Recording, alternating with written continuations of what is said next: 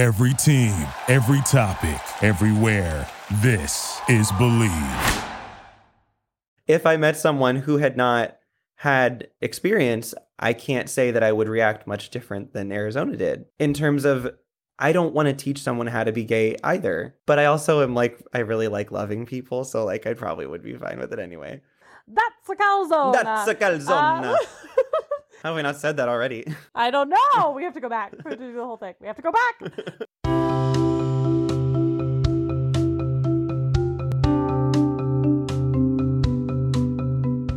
Hello, everybody, and welcome back to Talking Ship Podcast, brought to you by the Believe Podcast Network. I'm Megan Fitzgerald. This podcast is a little bit TV review, a little bit relationship advice. We look at the best and worst of TV relationships and talk about why they work, why they don't work, what went well, how they mess it up, and most importantly, if we can relate to them and learn from them as we navigate our non fictional love lives and non fictional steamy, steamy work crushes. I think this is the show that first glamorized work crushes for me. Never succeeded in making me want to become a doctor. This episode, we are talking about a show that, quite frankly, I can't believe it's taken me a year to get to. All of the relationships are dramatic and complex and rich and full of shit to talk about. We're talking Grey's Anatomy.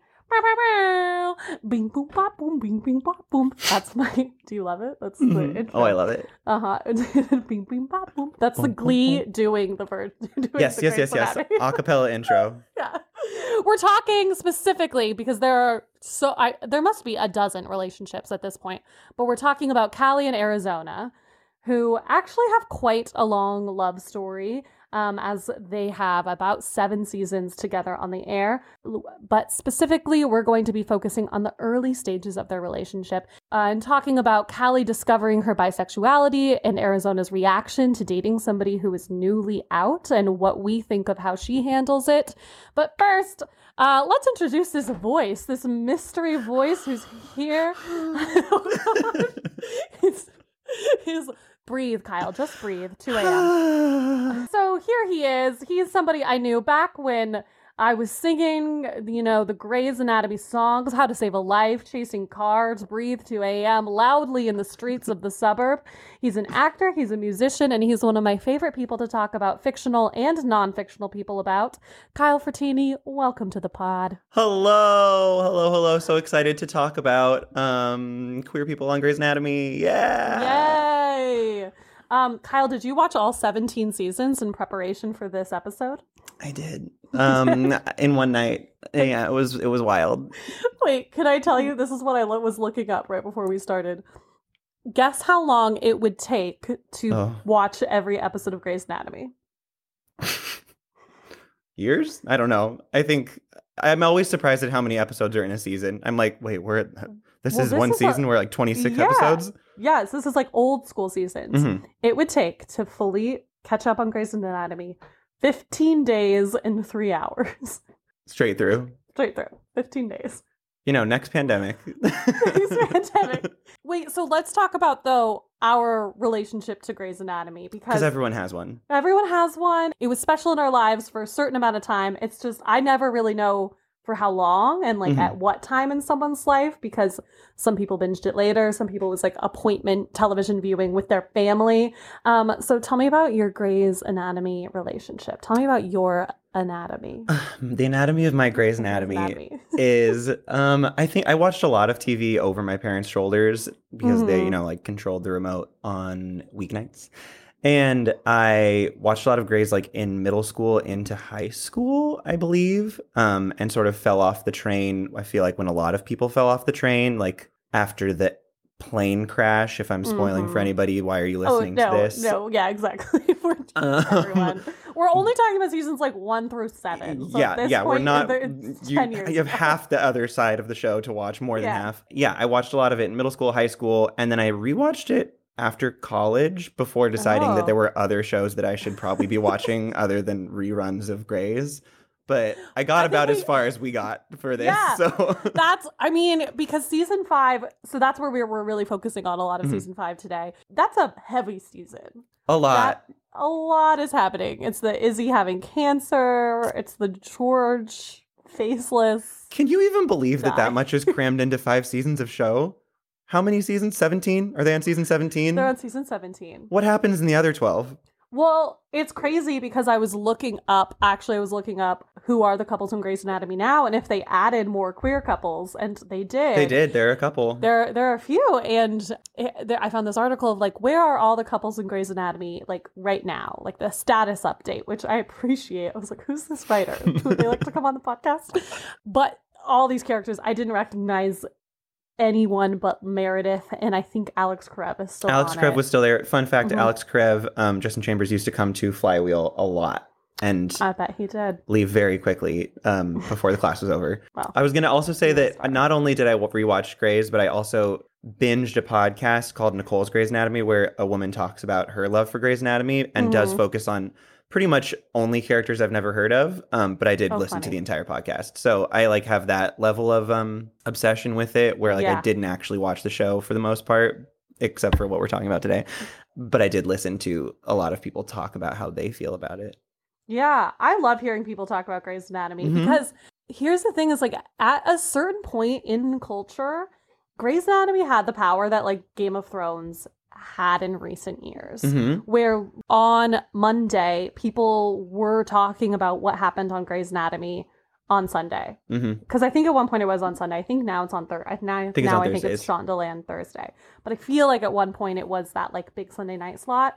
Or at least I remember people talking about the big plot points and big in Grey's Anatomy in pop culture, like uh, on the news, in like round tables, like the Code Black episode where she has her hand on the bomb, which I rewatched this morning. For for what reason? Just exhilarating. Just Arizona's not even- exhilarating. Not even in it. a moment of culture, but like such a big moment. That breathe 2 a.m. moment was huge. I remember my parents talking about it. But also Every- the guest stars on that episode, Oh like it really was everything. It really was everything. I think you could know where I am in Grey's Anatomy if you were a true fan by being in the other room and hear me shouting out guest stars' names. I'm like, Ab- Kyle yeah. Chandler!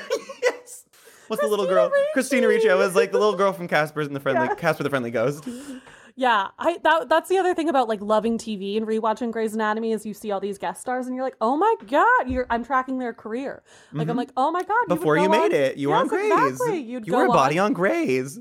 this is why I think maybe I put off doing Grey's Anatomy on the podcast for a year because I would get so it was really hard to stop watching, and you can continue watching forever. Yep. But I would get so uh, wrapped up in the guest stars episodes, like I I just like be crying at like this random story about. You know, siblings getting their stomachs removed. And I'd be like, that guy would go on to be a recurring guest star on Jane the Virgin. Good for him. Oh my god! like Um, you're you're watching your friends, even though you don't know them. But like it's like checking in on your friends. Yes, I'm like, look at you at 23. If I could only tell you now that you'd go on to play Michael Cordero's mother. But to take it back, my I think I'm was the same. I remember watching at least I remember watching season 2 at least live because I remember watching the whole Denny plot line Mhm. as as unforgettable as an emotional middle schooler. Um, and I kind of feel ashamed of how early I dropped off because I think I was dropped by season five. Um, yeah, and it's sad because I really did love it at the time. And I remember, I remember like staying up in my living room and printing out, ready, Grey's Anatomy monologues to Megan memorize Fitzgerald. and learn. That's good. Because, like, you know, when, when you were a middle schooler and you had to find monologues online and you would Mhm. Google, like, monologues. And someone it- has typed out the It's- Grey's Anatomy monologues onto Yes. like some forum somewhere, and you're like, copy paste, print Yep. every single one of these. I am Callie hundred Torres. yep, printing them out on the family printer. Oh, guess who I thought I was? I was printing out Izzy monologues. Like, Of course, of, course. because when you're middle school, you're like, I'm Izzy, and now who am And I? you're like- Actually, Addison. I am. it's the hair. It's, It's the the, hair. attitude. yeah, it's the like, who the fuck is this man to treat me this way? That's the natural Um, progression, and I'm actually so happy that you're not Izzy anymore. That's Yeah. important. Uh, but I think Grey's Anatomy did start my love for monologuing. It is a lifelong habit of constantly writing dramatic speeches for my non-fictional life. Like I am constantly in my daytime fantasies and in my like, you know, nighttime sexy fantasies. Um, I'm I'm writing I'm writing monologues. I mean, of I'm writing- course. yeah, I'm writing Pick Me, Choose Me, Love Me. I'm writing I Love You all the time, every minute of every day. I'm writing like, What about me, Daddy? What about me? I wish I had the gall in my everyday life to speak like a Grey's Anatomy character. To like, and we both work. We both work with people. If somebody wrongs me in my day to day life. I wish I could say more than one sentence to them. I wish I Oh, could be like, "How dare you? How dare you?" Just you know, repetition and all of the things that like make a good monologue, but Yes. in speaking to a human being that actually exists. It's an iconic part of our culture. There are so many couples on it that I really do think my uh my retirement plan when I want to stop watching ever other TV shows for this podcast is I'm just gonna like give up and talk about the Grey's Anatomy ones because I could talk Meredith and Derek. I think part of the reason that they are so problematic is because the show actually is exploring so many relationship themes that they go through so much that is like bad that you'd be like, no, I don't want my non fictional people in my real life to go through everything Meredith and Derek could go through. I think the show just wanted to explore these different themes. Absolutely. So unfortunately, it falls on mostly on uh, this one couple. But it's a Um, sound. In, it's a sound investment. You get so Yeah. much bang for your buck if, as a gossip relationship podcast. You you'd never have to watch anything else ever again. Right. And to, I mean, to the credit of the episode we're doing today, the side characters, the side couples also have a lot to talk about. I think every, what the show does best and has always done best is relationships, friendships, work relationships, romantic relationships. That's what they build so well. And I think Callie in Arizona is an example of one of many that explore really specific and unique themes, but also some like overall grandeur themes as well. So I think there's just a lot to talk about today Tons. Do you remember your early thoughts about them or do you have like general thoughts going into this episode before we really did this deep dive what are your give me your like primer takes on on calzona which Uh, sure. is sure. actually a good ship name It's such a good ship name. I like is it. such a fits so well together. Maybe they came up with that first and then gave them both separate names afterwards. yeah. They're I like, this is where we're going I know that they were the first queer couple I ever remember seeing on TV. Oh wow And I think maybe the first queer kiss I ever saw on TV. It's like it's between that or Degrassi, one or the other. Mm, and I watched mhm. Degrassi in secret, so there's some the the So memories when those are coded and hidden. Yeah. later okay all right but I, they're definitely the first queer couple I saw, and I just remember being like very um excited by it, and like Mhm. we'll get into this, but like there is not that much shame around any of it, and like they're met with a lot of sympathy when they're like when there is shame. Like we'll get into Mhm. her father's relationship with her Yeah. and all that, but like there is community around her, and the the storyline even when this was airing wasn't focused on like the difficulty of coming out. right And like these are two grown women. One of them is uh, is has been out, and one of them Mhm. is discovering her bisexuality. And the storyline that they're giving you is like, oh, she's falling in love, and this is so beautiful and incredible. And the struggles that two human beings that are in a relationship can have, as opposed to when I was watching Degrassi, somebody getting Mhm. like bashed for being gay, which is right informative, but not even something we're struggling with still today. I still get upset watching things where I'm like, are we really still talking about still talking about somebody getting yelled at by their dad for being gay? I don't need to watch this. Right. Well, I and I think even to put it in context, like that episode, Grey's Anatomy started in 2005. This was a season five, season six episode. So that plot line would have happened around 2010. So this is still like 10 years ago. I don't think the plot line with her dad would happen today. Like, I don't think a writer's room would cover that today. But even 10 years ago, I remember it being, I think that's why um, Callie in Arizona and specifically Callie means so much to so many people because she is so clear about her feelings from the beginning. Totally. Like she doesn't really struggle with labels. She doesn't really struggle with, oh God, how could I feel this way? She doesn't, even though she's religious, it's Mhm. very much built into the show. She doesn't seem to have guilt or shame around having feelings for Erica or Arizona. She seems to and is pretty is able to identify her own bisexuality like pretty quickly. Absolutely. And I think that at the time was really refreshing for a lot of people because we're coming off of these 90s, early aughts shows where we're dealing with terrible tropes with gay characters, where gay characters are seen as slutty and gay characters, Mhm. they're, you know, we're getting like the bury the gays, where the gay characters were like put to the sidelines and like killed off more frequently than the heterosexual characters. So, you know, I don't think we'd get it today, but I think at the t- like I think Callie is so important, and she's also ro- longest running LGBTQ character in TV history Yeah. because she's on for 11 seasons, 239 episodes. She's got 239 episodes is mind blowing. mind blowing. I I'm trying to think of my initial thoughts when I was younger about Callie in Arizona. I think at the beginning I did not like Callie as much because They very much, I was going to say something about this, but maybe I'll just yeah, say it briefly. Yeah. The beginning of Grey's Anatomy as an adult is so funny to watch because they went so hard on the archetypes that they put these people in to the point Yeah. where if you watch the pilot, Cristina rides a motorcycle to the hospital on the first episode. And like, sure, I guess if they'd like kept that going, it'd be like, yeah, Cristina rides a motorcycle. But they were like, yeah, she's a bad bitch doctor. And Callie was Mhm. like, hardcore and like she breaks bones because she's an orthopedic surgeon Right. and that just kind of phases out pretty Yeah. pretty much entirely by season five six seven like callie's well adjusted callie is a sweetheart callie like Mhm. expresses herself well and that switch from like uh, verging on um goth callie at the beginning it's like a very different people would identify with that character very differently four seasons Yeah. later Well, listen, this is why we all have to drop mediocre men like George O'Malley because that's the reason I relate to Callie the most. Mm-hmm. Is like I too have fallen for somebody that looking back, I'm like, how the fuck?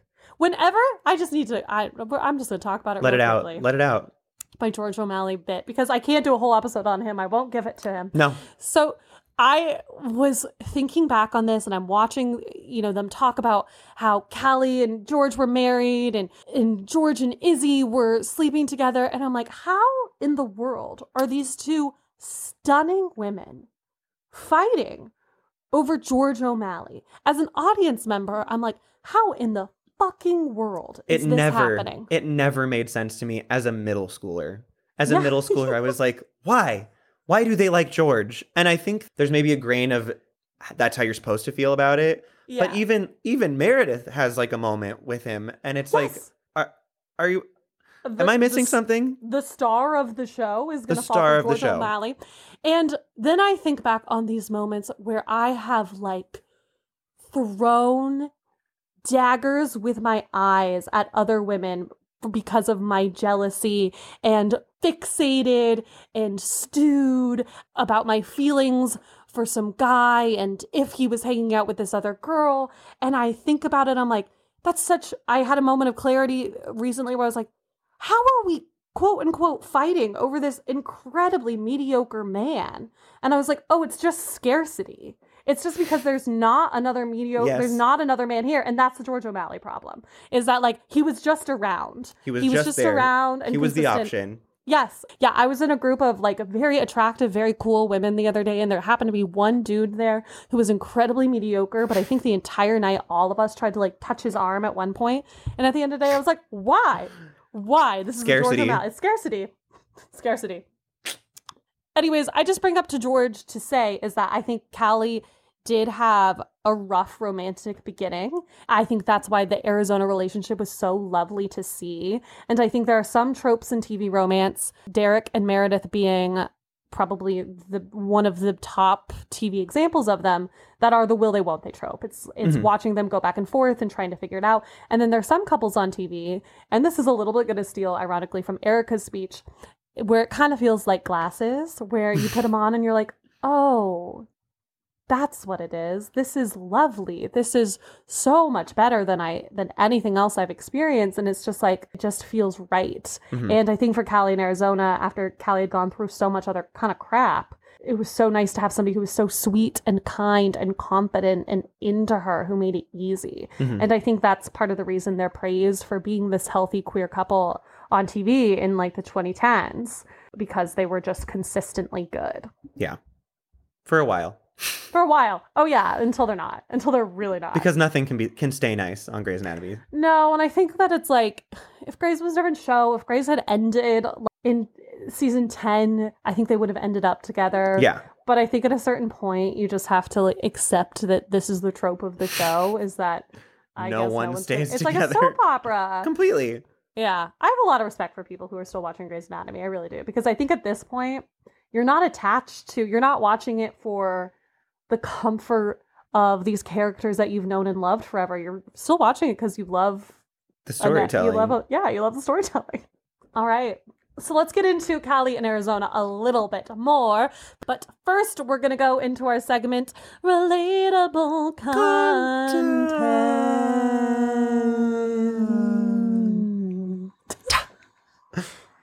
Can you tell we used to sing a cappella together? That was so natural. Um, okay, so you may relate to Callie and Arizona if you've set a clear boundary for your dating life and somebody comes along who challenges that. You may relate to Callie in Arizona if you've ever dated someone with years more experience than you. hmm You may relate to Callie and Arizona if you fall for somebody who has a completely different life outlook than you do. I love when Callie was like, she has butterflies on her scrub cap. Um, or if you cut off their leg. Just kidding. We're not talking about that today. We won't, but I have a lot to say about it. I talk- didn't understand. you saved her life.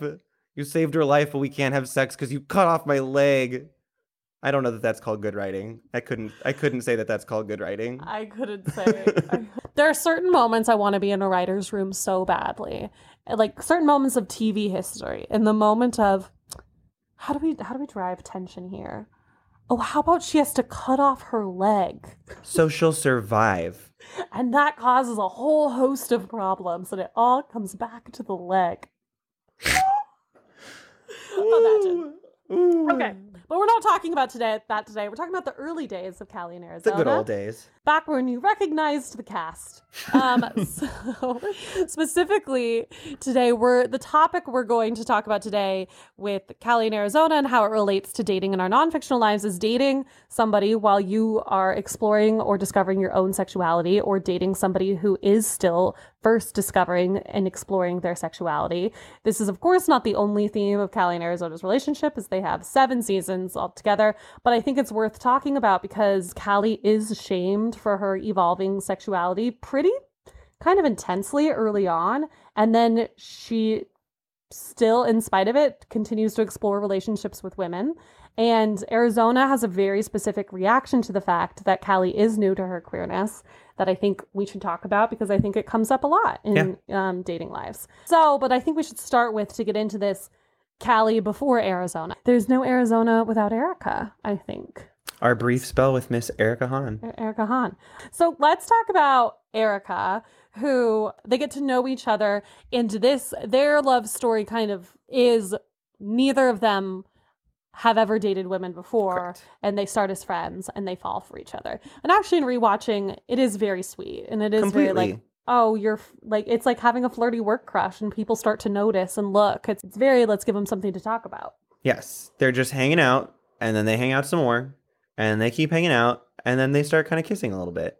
yeah Which, like, who hasn't had that in any relationship that they've kind of blossomed into? right right it's a very natural trajectory i think what sucks for callie and it sucks that this was kind of her first this was her welcoming into her queer experience. And again i don't think this is something that would happen today in many communities is that there's so much gossip at the hospital. And it's not just oh you like this person. It's ooh are you a lesbian? Yeah. like the first time somebody brings it up to her is actually it's addison. And addison notices that erica and callie have chemistry and this is what her friend callie callie and addison are old friends so her friend says to her are you speaking the vagina monologues now that's how Addison asks Callie if she's dating a woman or if Can she's having feelings for a woman. Can you imagine? So from the jump, like she's not feeling uh, supported or championed into exploring the very real chemistry and care she has for this. It's like her now her association with exploring her queerness is met with mockery. And also I think she's met with that this is going to be a big deal. You know that she ha- it's it's going to mean something. It's going to be a huge shift in her identity if she's starting to date women, it's good. It makes her a different person. I think that's kind of what all of this gossip leads to her being associated with. So love Addison, but that is not allyship. Not ally. Not an ally. Not no no ally. Just not handled well, you know? No. Because they don't know any queer people because they work at Seattle Grace Hospital. Seattle Grace Hospital. Seattle, there is not a queer No- person. not in one gay? sight. Not one gay from 2005 to 2010. Not a gay in sight. I mean, I think the whole like the not the crux of Callie's character, but like in the way that I was saying that she starts out as like badass bone crusher at the beginning of the mm-hmm. show. She doesn't have a lot of friends at the beginning. They don't really like her. She's kind of like secondarily a bridesmaid for Cristina at her at her and Burke's wedding because Cristina doesn't have any friends either. Mhm. But like that's kind of her spot in their friend group is like you also go here. And I think she's like a year older than the rest of them or something Mhm. but she kind of does things despite what people say to spite Right. pe- what, what people say so she like sees this thing that she finds interesting and continues to do it and i also think that that's kind of what people are drawn to about callie and drawn to about her as a bi character on this show is like she really freely does explore it like there are the moments of people not being very good to her about it and being gossipy it's not much of a blip on her radar ultimately. Like she still goes for it. And then jumping ahead a little bit, she still really goes for it with Arizona, Yeah. despite what people say. Right. And she goes for it. I think she's also not ex- afraid to explore what her sexuality may be. Yeah. It's not like like I don't think any sort of coming out story is one um is is one event. Mhm. So it's and I think with Callie it wasn't like she slept with Erica and it all clicked for her and she's like, Totally. "Oh, this is who I am." This is and one so piece. This is one piece of who I am. And then she, I don't think that running to sleep with Mark was the right thing to do because she was in a relationship with Erica. But I think she had this moment where she was like, oh, I had, I really enjoyed sex with Erica, but I don't know that I enjoyed it more than sex with a man. So let me continue to explore my sexuality, have sex with a man. And she's very quick to understand that she's Yes. bisexual. And so then I think we should talk a bit about Erica's reaction to this because the bi erasure is is huge in with Erica because Yes. Erica has this reaction. We should play. I think we should play the leaves Play the clip. monologue. Play the clip. Run the clip. That was amazing. Yay. It was for me too. I mean, that was amazing. Me too. My whole life, my whole adult life, I have been with men. And it always felt, you know, fine, good, but I never. I mean, I mean, I did, but not, not like this. this is like needing glasses. I blinded you. No. When I was a kid, I would get these headaches, and I went to the doctor, and they said that I needed glasses. I didn't understand that. It didn't make sense to me because I could see fine. And then I get the glasses and I put them on, and I'm in the car on the way home, and suddenly I yell. Because the big green blobs that I had been staring at my whole life they weren't big green blobs. They were leaves on trees. I could see the leaves. And I didn't even know I was missing the leaves. I didn't even know that leaves existed. And then, leaves.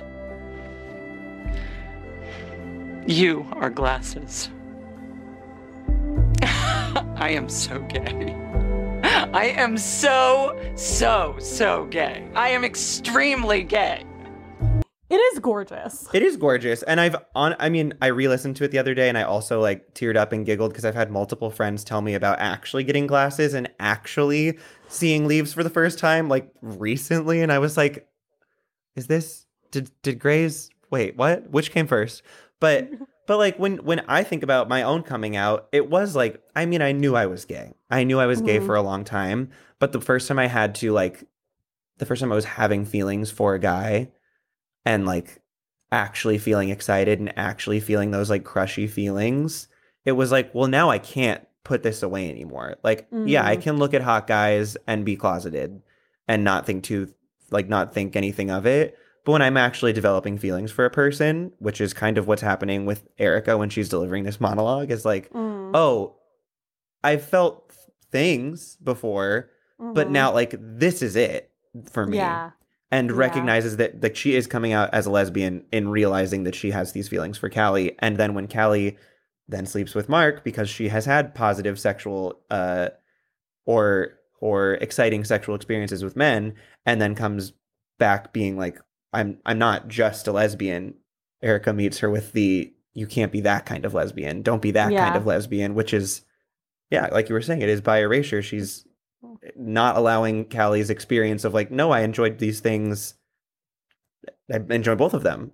yeah, yeah. And I, I mean, let's like let's I think talk about this moment for a while because I think this is an important moment too. Is like Callie also doesn't handle it that well. Like Erica's having this hugely emotional realization. She's so she's this monologue is delivered beautifully. She's like crying. She's she's crying out of joy. Like it's such this like beautiful experience for her that Callie kind of instantly shuts down by literally walking out of the room. So I think that a part of Erica's reaction is coming from hurt. And also then she sleeps with Mark. So then Erica's reaction is probably coming from hurt and just having a different queer experience than Callie is having. I don't know. I think like our understanding of bisexuality is as a at least with our age group with millennials is better than it was 5 years ago Mhm. even. I completely. think like completely.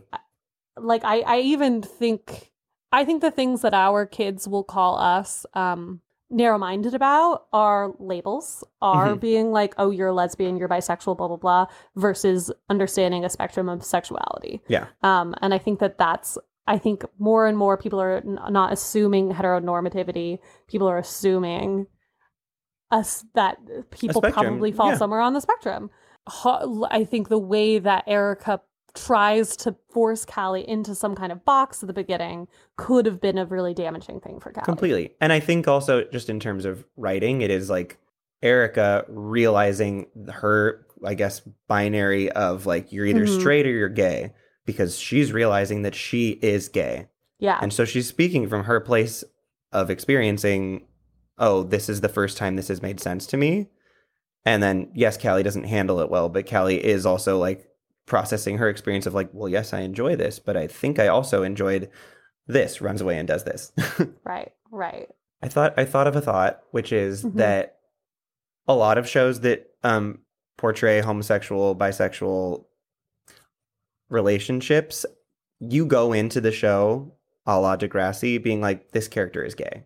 Marco Uh-huh. on Degrassi is like that is his storyline, and then it moves past him coming out once that storyline has taken place. Whereas you go into Grey's Anatomy, and Callie is a appearing hetero- heterosexual female Mhm. and and this storyline is interesting in coming from a place of like i knew this character as in the way that you would know a friend that you had never suspected to be gay before that like Mhm. her whole storyline is not her being gay Right. and i don't think that a lot of shows did something like that and i don't know that grey's anatomy writers four seasons before were like and callie eventually will have a relationship with a woman right. and I don't know Right. really how like their spitballing or whatever works on this show. I don't know how often they've like thought of five season long arcs, but Mhm. I don't think a lot of shows at this time would have had a care a a very staple character to the series discovering their sexuality this far into the show. Right. Right. And I think that's another reason why she means so much to so many people because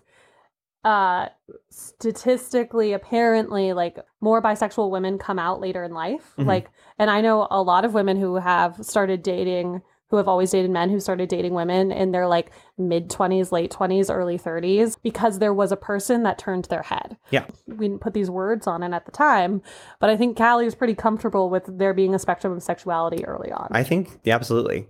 Absolutely. Great for her. Good for you, Callie. so progressive of you. So progressive. Um, so let's talk about Arizona's reaction.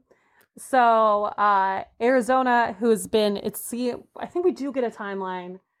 She's been out for a while. She does talk about how she came out to her dad, Yes. and so she she says, "I deal with babies all day. I prefer not to do it in my dating life." Meaning that when she hears that Erica was the first woman Callie had been with, she decided she did not want to pursue a relationship with Callie. So, what do we think about this? Let's talk about dating someone who is new in who is newly exploring their queerness. Um, and what do we think about arizona's reaction? I mean, coming from coming out because I had a crush on someone and liking Mhm. somebody that was older than me and had much more experience than me, I just applaud Callie so hard for being like, actually, I do want to date you because I'm great and I think you're really cool and I'm confident in myself, which maybe comes from being a little further along in life than I was Yeah. as a 19 year old.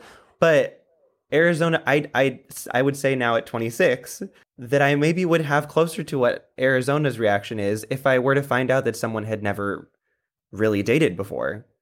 If I met Okay. someone who had not had experience, I can't say that I would react much different than Arizona did. In terms of, yeah I don't want to teach someone how to be gay either. But I also am like, I really like loving people, so like I probably would be fine with it probably would. anyway. no you would because you're so kind and love and Oh my God, because you. you are kind and here's the thing at the end of the day like arizona is so kind and reasonable and loving and i think that's why she does ultimately say yes Mhm. and ask Callie out. But I understand, obviously, like I can't speak from personal experience, but I have a lot of friends who are queer that have been burned before by people who are experimenting and are either A, not sure that they even do like the same sex, that they Uh-huh. enjoy having sex with the same sex, that they enjoy intimacy with the same sex, or B, that they're ready to come out. Totally. And I think in a lot of ways, if, if you've been burned enough times by those situations, it can be a really healthy boundary to set of like, I'm not going through this again. Completely. I'm not going to be the one to pull you out of the closet. because I've done this and it sucked. I've done this and Mhm. it sucked, and and we don't know that Callie's not going to do that. Right. And Arizona, Right. we don't know that when we don't actually know that Arizona's ever had that happen before either. But if she has, I mean, the way that she says, "I work with babies all day. I'm not trying to work with babies in my love life." Like we Mm. get the sense that Arizona, she's bubbly, she's kind. She would be somebody that could coach a baby gay into being a full fledged gay. And so she sets this boundary, and Arizona is over it, and Callie really goes after it. Yeah. And honestly, as somebody who tends to give too much in their love life, like I understand I maybe shouldn't be like babying these like Grown Midwestern men. grown ass men who can't deal with their feelings either. But I think this is interesting. It's like I think it's part of the reason, you know, why people had so many feelings about happiest season. Mhm. Um, not to like, you know, conflate all queer storylines, but just because this was like recent and people had such strong reactions to it. People had such opinions about Mackenzie Davis's character not being out to her family and found it really triggering that she was putting her partner through this. And that's why people were like, Kristen Stewart's character shouldn't have to deal with this. This Yeah. is like this is putting way too much emotional labor on her that she didn't sign up for. Yeah. Does she not know that her partner's not out? Is that the plot? Kristen Stewart doesn't know that Mackenzie's parents Don't know. Don't know. Yeah, So that's they pretty show rough. up for the holidays. Yeah, That's, terrible. that's a little and like manipulative. Obviously that's not what's happening here. No, but, but- like I, I understand if you've gone through something like that, you're like, I don't want to. I don't want to do this. I Yeah. don't want to do this again. Yeah. Um, my friend who identifies as a lesbian started dating women in college, and she was talking to me about Callie in Arizona. She refused to come on the podcast because she's a stage manager. Um, she she called this kind of like the double standard of queerness, um, where she was like, "Of course, you want to be ex- supportive of people exploring their sexuality, but you don't want to be a casualty of it." Sure. and and she compared it she was like to compare it she was like to translate it to you a straight person she's like it's just like dating somebody at a different stage of their life and she was talking about when she was young and she was in college and she had similar to you like a crush on somebody older she called it her ring of keys person oh man. and, Come on. Fun Come on. home.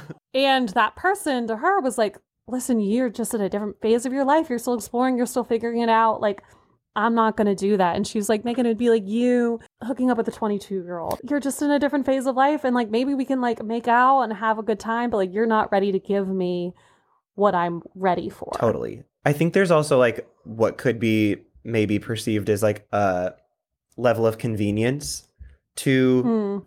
the way Callie and Arizona start is that Arizona comes in as like, I've heard about you.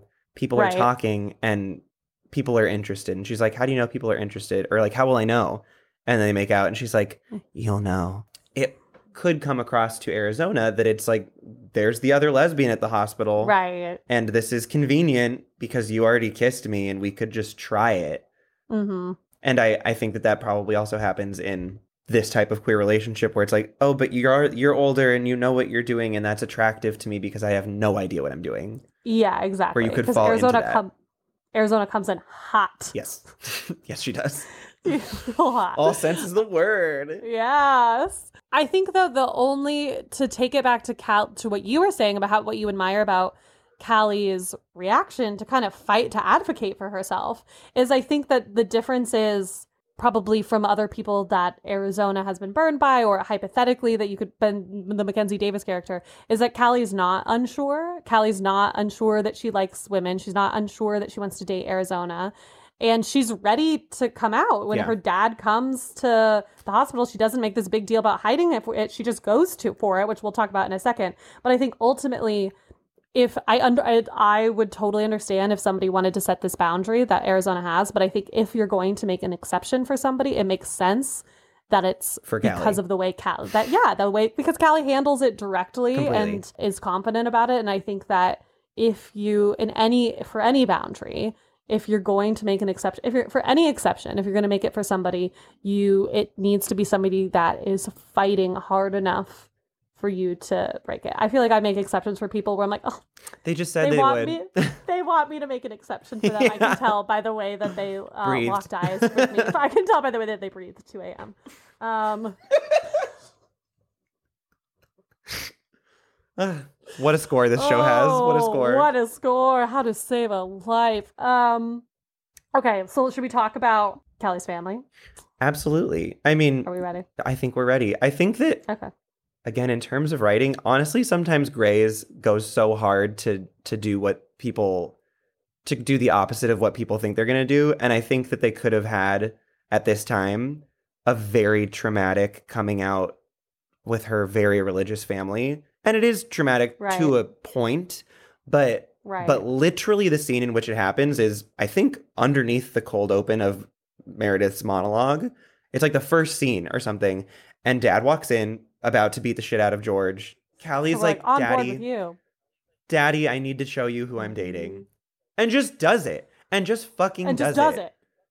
Yeah. right there and then we're left with that after i like Yep. credits credits roll Grey's Anatomy in all white Right. over a black screen Grey's- and it's like Beep boop pop boop beep boop pop boop. we're on Um, another show at this time it would have been probably Yeah. the end of the episode maybe multiple episodes of build up to a very traumatic reckoning that maybe would go well or maybe would be similar to how it goes for Callie in this episode but it is still only really contained in an episode and then the fallout comes later but it's Mhm. less about like my dad hates me and more about like I don't have any money anymore Right. Right. Yeah. So I think this is like a good segue into a conversation of like common complications, I think, of dating somebody newly out Mhm. that Callie and Arizona specifically go through. And one of them is Callie coming out to her family. You said it perfectly. Like we miss the big, the big, the big, I'm hiding it from my family. We miss the happiest season plot because Callie is Callie and is so straightforward about it. And I, I'm sure for Arizona, I think Arizona was ready for her to lie to her Mhm. dad. I don't think Arizona was expecting it at all. And and then I think it's so impressive. She just she chooses to cut off her dad so easily. Like it takes an episode for her to figure it out. I mean, compare that to Happy's season and all of these other plot lines where people are lying to their family for weeks, years, seasons at a time. Then their partner has to deal with it. Like Callie is so clear about what she deserves and doesn't deserve Yeah. after George fucking O'Malley. She knows exactly what she how she deserves to be treated. She knows her worth, and she knows that if her family can't accept her, then they don't deserve to be in her life. Yeah. And obviously that's like easier said than done, but like fuck yeah, Callie just fucking does it. Like that's what we can learn from her. Yes, and I think it's incredible that a show at this time went that way. When it would have been mm-hmm. honestly from a, in terms of like content, they could have gotten a lot of episodes out of out of that kind of plot line. Oh my god, and keep bringing back the guy from the Princess Diaries. Yes, bring back the driver. Bring back the driver. We want him every episode. In their non fictional lives, when people are simple and clear about what they want, Mhm. we it's refreshing to us as as humans. So I think that's why it was so refreshing to see Callie do this. And then let's talk about how Arizona handles it. Beautifully. she's she handles it beautifully. So gracious and kind about even it. even after Yeah. having the plot of their relationship be to this point, like or at the beginning, that she's like, I don't want to date a baby gay. And then Mhm. so beautifully supporting her through her fa- her parents and family's reaction to her coming out Mhm. when when she mere episodes before had been like i don't want to have to deal with that I don't want to and then just is yeah. completely gracious and like gives her says all the right things so says all the right things to the parents I just like an The ideal speech? partner the Mhm. speech the speech shall we play that speech Let's I, I think roll the tape. Most people think that I was named for the state, but it's not true. I was named for a battleship.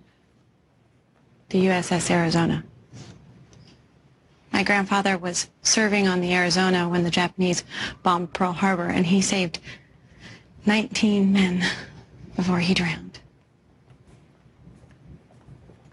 Pretty much everything my father did his whole life was about honoring that sacrifice.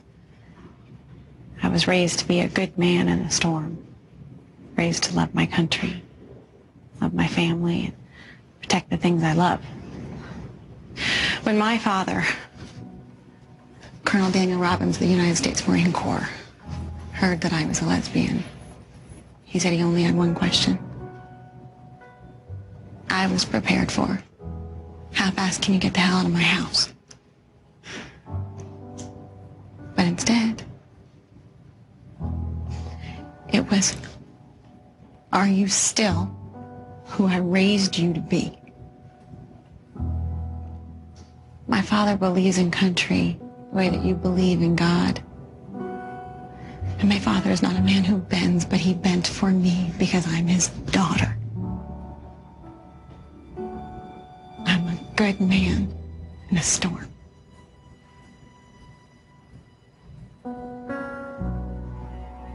I love your daughter and I protect the things I love. Not that I need to. She doesn't need it. She's strong and caring and honorable. And she's who you raised her to be.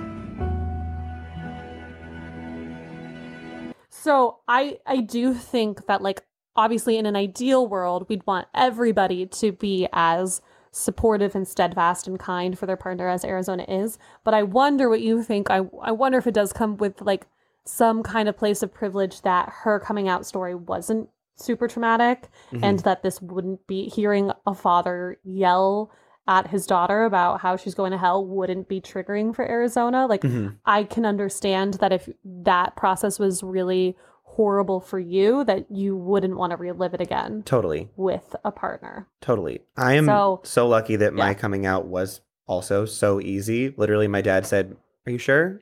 And I was like, "Uh-huh." And then and then I went to summer camp for Mhm. 9 weeks and didn't talk to him. That so easily could have been also the plot of this show is that also Arizona had a horrible coming out experience and it is traumatic for her Mhm. and that's why she doesn't want to do this.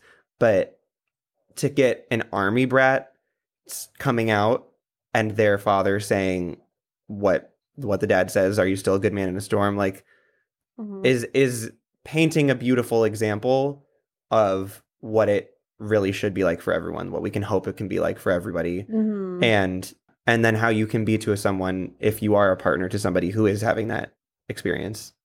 um, I think she is an example of like, if you have the ability to be that giving and generous, do it. Cheryl Strayed says, so excited to bring Cheryl Strayed back into this. She says, be 10 times more magnam, ma- I can't speak today, be 10 times more magnanimous than you believe yourself capable of being. Your life will be a 100 times better of it. And Callie is 10 times more magnanimous in this situation than. Are we still making fun of me for not being able to say this word? It doesn't. they get it. Y'all they what I understand. mean. They, they understand. They understand. Yeah. Oh. um. Um. Any other like early season Callie, Arizona things we want to talk about? I think when Megan and I were preparing for this, we discovered that in those seasons there is much less fodder for uh, conversation than we expected. Yeah. And granted, a lot of the things I watched were Calzona scene compilations, and I'm Oh, sure that they had shout out to plenty the of YouTube scenes. fans. Thank you, YouTube, so much. But I'm sure they had plenty of scenes separate from each other. But but for a while, they're just the healthy couple. They're just the Yep. couple that gives each other kisses on the way to work, that says some funny things at lunch together, that like quibbles a little bit, but like they don't they don't have like blow up bad stuff until Arizona gets her grant to go to Africa. Yeah, until other people leave the show. Until other people leave the Um, show and they're main characters again. The uh, can we just talk about the wedding? The wedding, yes, yes. I love their wedding. It is so sweet and beautifully wraps up the father relationship as we had talked Yes. about. Yeah. There is that. Um, yeah, and for those who don't remember, they're like to give a bit of background on it. Her family, do they they refuse to attend? It's not legal for them to get married at this So their their ceremony is a State. party. Is a party. And Yeah. the, her their parents basically shame them for this and call it like two women just dressing up. And I love the way they do this episode because it's intercut with Meredith and Derek's wedding at the courthouse where they're literally just going to get the document signed. And I think it's this like obviously it's guys it's Grey's Anatomy. It's a little bit on the nose, okay? But it's uh there's literally an episode where Meredith like thinks something's gonna change and she's holding a bomb. Like they don't their subtlety is not Grey's thing. And then the bomb goes I off. off. And RIP. I forgot the bomb went off also. yeah, same. And I was like, okay, never mind. Doesn't matter. For me, as someone who I think I do want to be married at some point, I think I do like marriage. I think I do like marriage and I love weddings as as an expression of commitment because we have Meredith and Derek who don't care about the ceremony. They just want to be legally bound to each other to show that they care about each other and are committing to each other. And for Calzona, it's not legal. It's just a public, beautiful display of commitment in front of everybody that they care about that they're committing to each other and that they're they dig this other person so much that they want to say it in front of everybody. And i think like those are just two different things weddings and marriage can mean to people. Mhm. and i just loved i just loved it. And I- both great dresses. To pair it with them is very again on the nose of Mhm. of like this is the successful couple. These are the successful couples and we're we're getting Mhm. this for them. Like i think Grey's probably could have ended very shortly after that had they not continued to be picked up or whatever and like Right, end it with a wedding or a funeral you know? Oh that's true. Yeah. i don't i don't wish that i don't wish that either. I think that there's probably I- something we could read somewhere that would tell us at what points Grey's almost ended. Almost ended yeah. But this, yes, we do wonder- get the moment when uh, the father daughter dance happens, and Arizona's like, "Ooh, forgot to take that off the off the agenda," and Mm-hmm. magically out of thin air, Callie's dad is back at the wedding, Mm. all all gripes uh, thrown out the window, and they both get their beautiful father daughter dance moment. yeah yeah it's magic It, it's pretty magic. It's magic. That's what I. I also am a sucker for um having a supporting character do the ceremony, and so that's why I love Bailey saying um that she believes there's a little bit of magic in this relationship. Can we do an episode of Miranda Bailey? Absolutely, just. My, my relationship with Miranda Bailey. God, yes, that's the whole. That's a whole spin-off podcast. Good. so let's uh, wrap up the episode the way we always do by talking about uh, Cal- who Callie and Arizona are in our non-fictional lives, and ultimately, do we ship it? Do we ship them on the show? Do we ship this situation in real life? I think at this point in the show, if we leave it at the wedding, I absolutely if we leave it here. I absolutely ship it. Um, there are some flaws later on down the line, and ultimately, I think the show decides for us that we no longer ship it. Unfortunately, Right. But also, the writing shifts.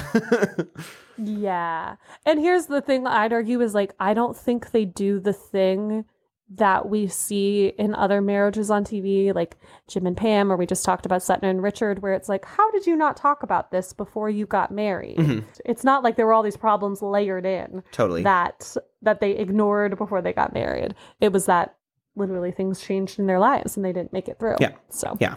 Um, what do you think a Callie, Arizona situation looks like in our non-fictional lives, and and do you ship that? Because for me, I think if I was like, oh, that's a cal, that's a calzona situation.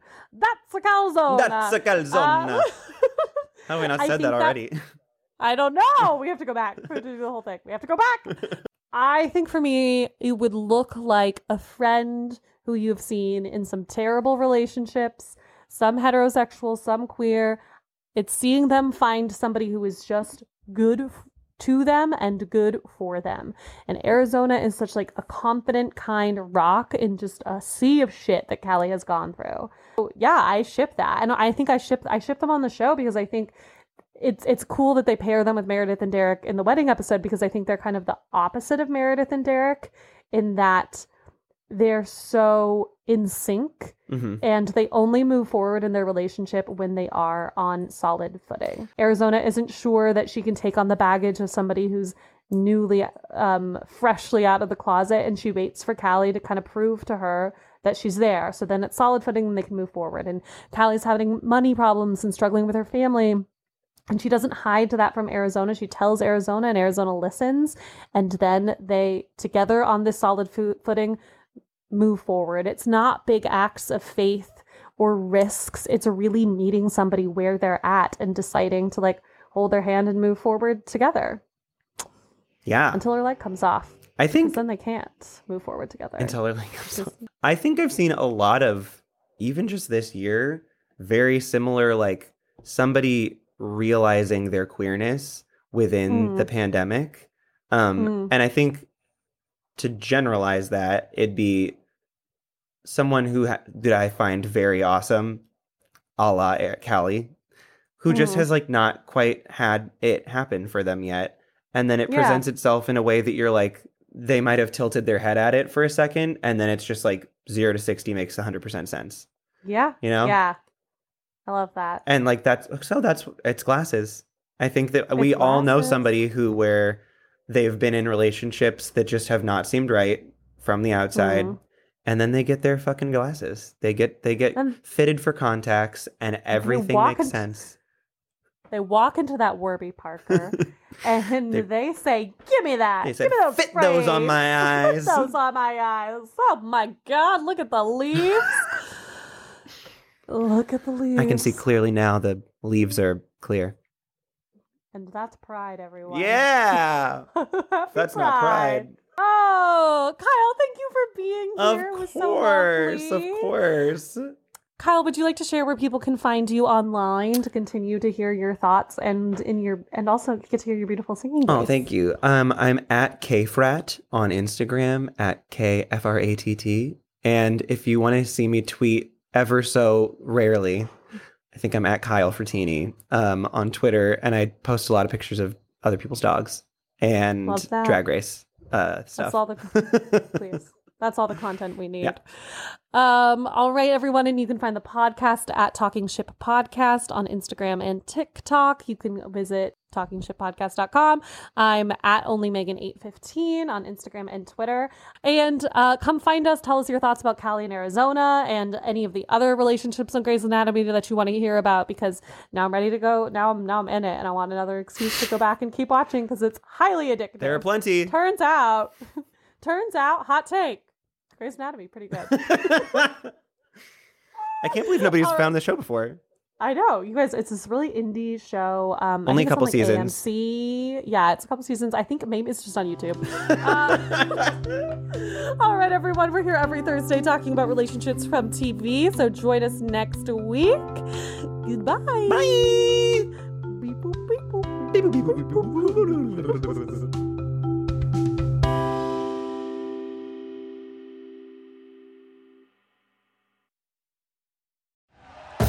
Thank you for listening to Bleav. You can show support to your host by subscribing to the show and giving us a five star rating on your preferred platform. Check us out at Bleav.com and search for B L E A V on YouTube.